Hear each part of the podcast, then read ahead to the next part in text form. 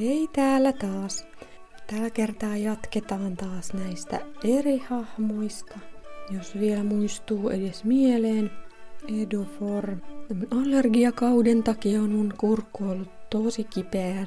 Toivottavasti nyt mun ääni on vähän parempi, ainakin vähän tuntuu siltä. Joskin hieman räkäinen, mutta ei niin kamala enää. Välillä en itsekään saa selvää oikein omasta äänityksestäni. Sopii toivoa, että nyt on parempi. Joten jatkakaamme. 16 luku. Eipä ihme, että uudet auringonpalvelijat ovat niin tietävinään kaiken, huomattaa Narjonin vierellä istuva tyttö. Viirit liehuvat ja jonkinlaiset huilut soivat auringon alla. Värikkääksi koristelut kevyet kantotuolit kuljettavat kokelaita kuin tarjottimella. Heitä on ehkä kaksi kertaa yhdeksän, kaksi joka kantotuolissa. Tällä kertaa Narjon näyttää olevan yhtä hyvällä tuulella kuin kasvinkumppaninsakin, kuin mikään ei enää olisi heidän tiellään heidän suurissa pyrkimyksissään asettua maailmanjärjestyksen huipulle, ottamaan luonnollisen paikkansa. Lihaksikkaat, tummat ja laikukkat palvelijat kantavat heitä keskellä juhlallista paraatia, joka on juuri tullut ulos keskuksen korkeista porteista. Edessä ja takana kulkevat vanhemmat auringonpalvelijat. Rahvaan lapset sirottelevat maahan kukkia kaukana edellä, ja sekalaista kansaa on kerääntynyt molemmin puolin katsomaan. Toiset vilkuttavat iloisina, mutta kaikki vakavoituvat ja hiilinevät kulkujen etupäässä alkavan laulun levitessä. Monet yhtyvät siihen, kantotuolessa katosten alla istuvat noviisit mukaan lukien. Etenkin he, kuin pilkaten hartaita tyhmiä palvoja, jotka kaihotan kurkottelevat käsiään kaukaiten aurinkoon. Koko maa ja kansat sen, kumartakaa iloiten, valoa kohden, kohden valoa, kaikki on vain matkaava. Valostansa kaikki syntyy, niin ihmiset kuin lahjansa, jotka suohan armolla. Muuta eipä tarvitsekaan, muuta emme tarvitse, kuin valon, joka kaiken antaa, kantaa meitä oikeaan, oikeaan suuntaan, oikeaan paikkaan. Häntä vain siis kumartakaa, nöyrimmästi palvokaa, kunniansa veisatkaa, valollenne kaikki maa.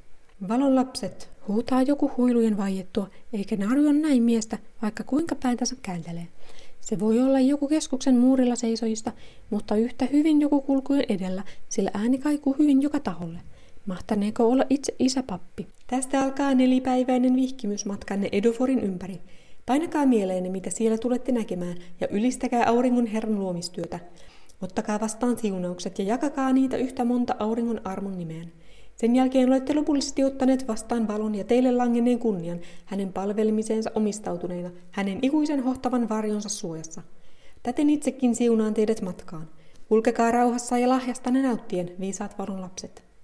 Tanssijattaren joukosta lentää, vaate hulmuten ja varpaat tuskin kiveystä koskettain Lyanar, joka onnea ja siunausta toivottaen koskettaa Narionin kättä. Muitakin saatellaan matkaan samalla tavoin, eikä kukaan jää ilman siunauksia. Niille monet vain naurahtavat tietävästi, jos toivottaja ei ole auringonpalvelija, joille he sitä vastoin ikään kuin hymyilevät yhteisymmärryksen merkiksi. Uneksi tuon ehkä jonkin aikaa jotakin muuta. Fildus näkee taas keskuksen muurit. Väkijoukko on taas paikalla, mutta osa on luultavasti jo painus sisätiloihin, sillä aurinko roikkuu oranssina metsän yllä. He ovat ansainneet serabansa ja päähineensä, jota jokaisen on kunnioitettava, sillä näitä merkkejä kantaa vain todellinen totuuden tuntija, joka saa kaiken auringolta ja valolta, eikä kukaan heistä voi myöskään rankaisematta häpäistä pyhät Serabaa, sillä se on säteitten kullasta kudottu ja hänen suosionsa sekä armonsa merkki. Ääni, joka paasaa, ei ole sama kuin viimeksi, vaan eräs auringon palvelijoista. Hän kulkee samalla kantotuulin jonossa, jakain juhlallisesti jokaiselle taitelun vaatemytyn, jota pari tanssia tartta kantaa somasti leijailen hänen mukanaan. Tällä kertaa tuolien kantajina toimivat sirot sorkkaeläimet, joiden pienet sarvet on leikattu tai poltettu tyngiksi, ja joista kahta etumaista taluttaa ihminen. Otukset luimistelevat suuria korviaan ja yrittävät katsella ympärilleen silmät pyöreinä, mutta ne on kytketty toisiinsa suitsista. Narjonin vasemmalla puolella kulkevan eläimen suusta noru veristä vaahtoa, mutta hän ei sitä katsele, vaan ottaa vastaan oman myttynsä kiittäen hartaasti, kuten vierustoverikin. Uudet auringonpalvelijat ovat vaisun ja väsyneen oloisia, mutta etenkin edempänä kulkevat nuorukaiset taputtavat ja hurraavat. Kohta Narjonkin näkee tanssijattarien kulkujen lipuvan taianomaisesti kantotuulen välistä pujotellen, joskin kiveys haittaa menoa jonkin verran. Heidän aurinkohattunsa loistavat kuin kukat ja he piirtelevät yhtenäisiä kuvioita ilmaan pitkillä liehuvilla silkkinauhoilla, mikä näyttää siltä kuin käärmeet tanssisivat vedessä. Useiden huulujen säestyksellä kulkuen marssii keskuksen porteista sisään. Pihassa, johon rahvasta ei päästetä, matkalaiset nousevat kyydistä oikeon jäseniään. Heti tutut tulevat vastaan ja Narjon tapaa ensimmäiseksi hengästyneen lyönarin, joka ei ollut äskeisessä tanssissa. No, millainen oli matka maailman ympäri? Tervetuloa takaisin kaikki. No niin, Narjon, miltä nyt tuntuu? Voit Seraba ylös ensimmäistä kertaa. Narjon yrittää vastailla ja harmittelee muiden vaatteittensa pölyisyyttä ja hiustensa sotkuisuutta. Saisinpä edes peseytyä ensin. Eikö ole häväisty siostaa tällaiset vaatteet?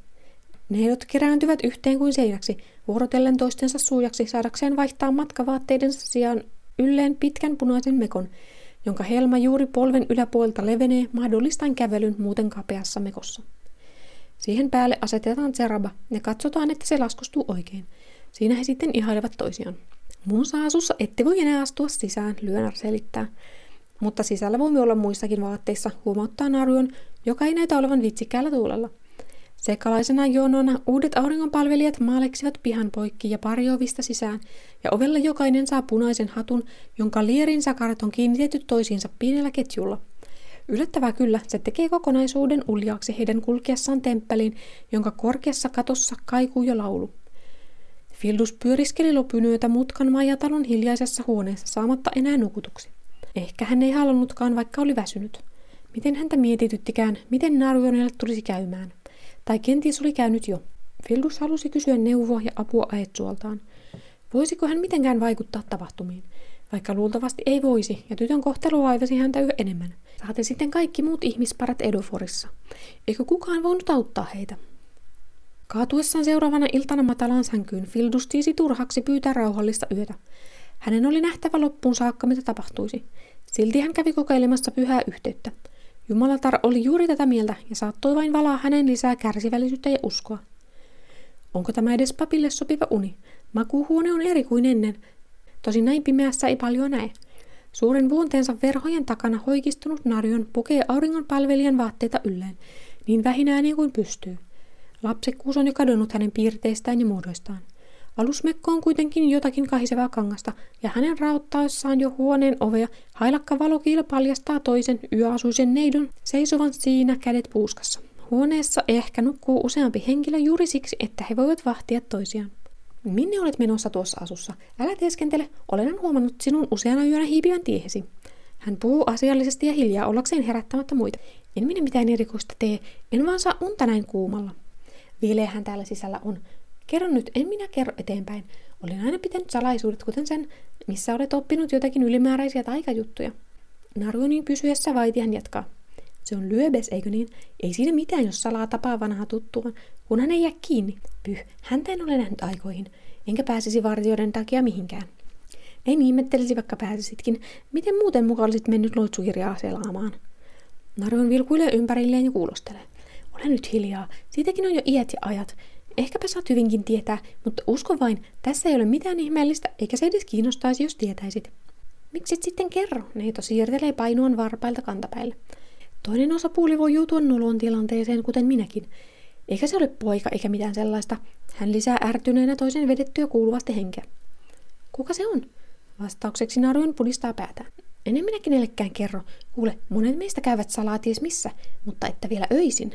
Aurinko on vielä korkealla. Älä sitten seuraa minua. Naruja lähtee tylysti liikkeelle, mutta kääntyy epäröiden takaisin. Äläkö tosiaankaan kantele, ole kiltti. Kyllä minä sinun luotan. Välittämättä enää seuraavasta kysymyksestä hän kiiruhtaa pimeään vain hiljaiset sukat jalassaan. Naryon on pukeutunut serabaan, jota hän nyt katselee ja suoristelee verhon takana.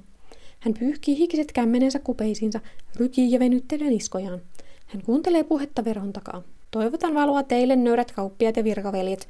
Käsittelemme ammatilliset asiat myöhemmin, koska tänään meille on tullut hyvin arvokas vieras, joka on suvainnut kunnioittaa minua pyhällä seurallaan muutaman otteeseen täysin ilman omia ansioitani tietysti. Hän on jo kauan uskonut minulle erittäin luottamuksellista tietoa ja asioita, joita en, antakoon hän se minulle anteeksi, saata itsekään täysin ymmärtää ja uskoa. Astukaa esiin neiti, jos tahdotte, ja puhutelkaa palvelijoitanne. Vetäen keuhkoihinsa ilmaa ja huulilleen hymyä. Naruon rauttaa punaista verhoa ja astuu sisään pyöreän savitaloon. Melkein koko lattian peittävän maton reunoilla istuu jalat ristissä yli kymmenen miestä, erinäköisiä ja ikäisiä, mutta kaikki kasvoiltaan kohtalaisin tummia ja laikullisia. He ovat myös lyhyempää kansaa kuin pappisväki. Aiemmin heistä ei ole kuulunut hiiskaustakaan, mutta nyt monen suusta pääsee ihmettelyä ja kummasteluja. ja he kumartelevat päätään maahan. Tuo on turhaa, ilmoittaa Narjon pujottautuessaan piirin keskelle, äsken äänessä ollen kauppian luo. Kuinka tyttö onkaan kasvanut, vai johtuuko muutos hänen ryhdistään? Ainakin hänen äänensä on aivan aikuisen naisen ääni, ylpeä ja varma. Hän saa jokaisen läsnäolijan täyden huomion. He toljuttavat häntä silmät pyöreinä ja valkoisina, aivan kuin mitään tällaista ei olisi koskaan tapahtunut. Ja tuskin onkaan. Lattialla on hänen lisäkseen vain ruukullinen jotakin juomaa, joka on kiertänyt piirissä, ja jollakin kauppiaista on istuin tyynyt, Lattialla on ruukullinen jotakin juomaa, joka on kiertänyt piirissä, ja joillakin kauppiaista on istuintyynyt, muuten mökki on tyhjä, joitakin helmitauluja ja kirjoittamista varten olevia seinään nojailevia kosteita savitauluja lukuun ottamatta. Toivon, etten liiaksi keskeytä teidän asioitanne, mutta tämä on tärkeää. Olin tullut tänne salaa, mutta hyvissä aikeissa. Haluan nimittäin omin sanoin kertoa myös teille värikkäille ihmisille, millaisia näkyjä olen nähnyt auringon armosta, jos näin voi sanoa. Jotkut ottavat mukavamman asennon, Useimmat tuijottavat yhä ymmällään. Narun tykkäisee ja jatkaa virke kerrallaan. Niin siis, lyhyesti sanoen auringon armo on aivan toista kuin mitä olemme aina kuvitelleet, me ihmiset siis. Ja jostakin syystä hän on ilmaissut minulle tahtonsa.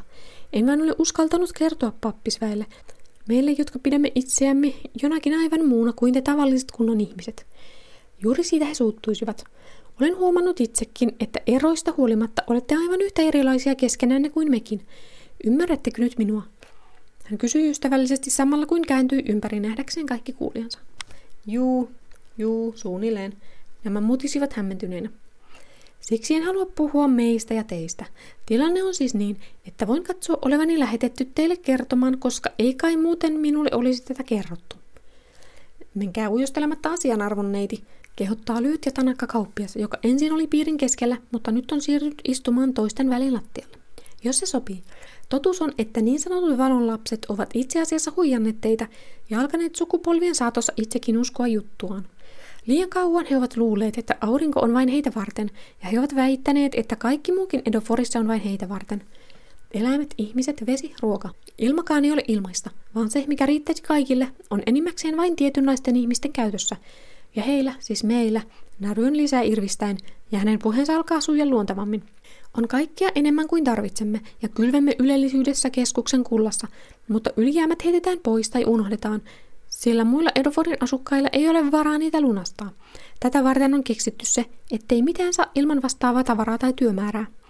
Onko oikein, että elämme täällä pienessä altaassa toisiamme vahtien ja laskien, ettei kukaan varmasti saa mitään enempää kuin jonkin hänelle valmiiksi lasketun määrän, jota hän ei itsekään voi koskaan käsittää? Onko oikein, että vain niillä, jotka syntyessään omistavat jotakin, on mahdollisuus hankkia lisää? Ja entä se, että ne, jotka tekevät kaikkein tärkeimmän ja raskaimman työn, jota kaikki Edoforissa tarvitsevat, ovat köyhimpiä eivätkä itse saa omista tuotteistaan juuri mitään? Narion odottaa, että eräs nuoren puoleinen ja pitkähiuksinen mies aloittaa epäröiden. Arvoisa neiti, mutta tavaran välittäminen silloin kun tuottaja ei voi tai saa sitä tehdä, on melkeinpä ainoa keino selviytyä hiukan paremmin ja itse vaikuttaa elämäänsä. Me kauppiat olemme ankaran työmme ansiosta saaneet hankittua itsellemme kunnon kodit, kunnon vaatteet ja ruokaa, ja voimme elättää naisemme ja lapsemme. Monella muulla ei ole varaa kuin yhteen laillisen vaimoon, jos siihenkään. Muut katsovat puhujaa kuin peläten tämän hengen puolesta, mutta Narjon jatkaa.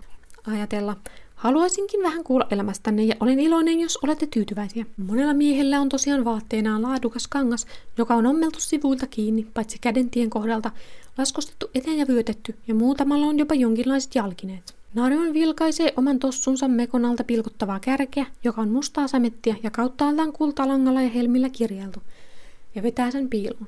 En kuitenkaan tullut puhumaan tästä, vaan näyistäni, jotka minulle näytettiin jo sinä yönä, jonka vietin metsässä. Metsän mainitseminen tekee suuren vaikutuksen miehiin, mikä näkyy heidän pelokkaista kasvoistaan. Tästä Narujon ei välitä. Siellä vietin yöni melkein kokonaan, kuljettuani vanteen lävitse oppaani kanssa. Enkä kohdannut vaaroja enkä kirkkaimman rangaistusta, vaan lopulta tultuamme kallion jyrkänteelle näin itsensä auringon. Hän näytti minulle maailman alapuolella ja kertoi, kuinka kuka tahansa ilman mitään erityiskeinoja on kykenevä kävelemään alasta rinnettä ja kauemmas kuin silmä voi koskaan nähdä. Enkä tarkoita nyt mitään pyhiä puutarhoja. Se on pelkkä satu, tiedän sen nyt. Yön demonit samoin, ne ovat pelkkä pelote. Narjon antaa kirkkaan katseensa käydä jokaisessa kuulijassa. Heidän kasvoltaan kuvastuu erilaisia ajatuksia. Useimmat selvästi pitävät auringon palvelijatarta hulluna. Luultavasti tämä etsii sellaisia sanoja kuin vuori, meri ja taivaanranta, mutta niitä laikukkaat eivät olisi tunnistaneet. Todellisesta valosta näin, että kaikki mitä on, on tässä ja nyt, kosketeltavana ja saavutettavissa. Maa on alhaalla ja aurinko ylhäällä lämmittämässä ja valaisemassa sitä, mikä onkin sen ainoa tehtävä. Edufurun pelkkä reikä pienen kivisen maakumun keskellä, ja siinä olemme nyt. Asumme ehkä lähempänä taivasta kuin ihmiset siellä alhaalla, mutta sillä ei ole mitään merkitystä. He ovat kaikki samanlaisia kuin mekin, vaikka minulle ei näytetty heitä kuin kaukaa. En kävellyt alas heidän keskuuteensa, josta varmasti me kaikki olemme lähtöisin, vaan palasin tänne, koska itse koin velvollisuudekseni ensin kertoa tämän kaiken teille, ihmisveljeni. Eikä aurinko voi antaa edes minulle käskyjä, koska en todellisuudessa palvele ketään muuta kuin isäpappia, kuten kaikki auringon palvelijat. Hän se päättää, mikä on kenenkin osa elämästä, paljon vai vähän, sen mukaan mihin sattuu syntymään. En löydä syytä sellaiseen päätösvaltaan.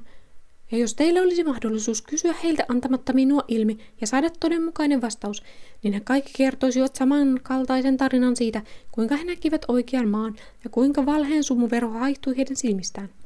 Kaikki auringon palvelijat tietävät, mikä aurinko todellisuudessa on, ja jos menette ulos, voitte itsekin sen havaita. Se on tähti, toki erilainen kuin ne yöllä näkyvät, mutta ei sen kummoisempi.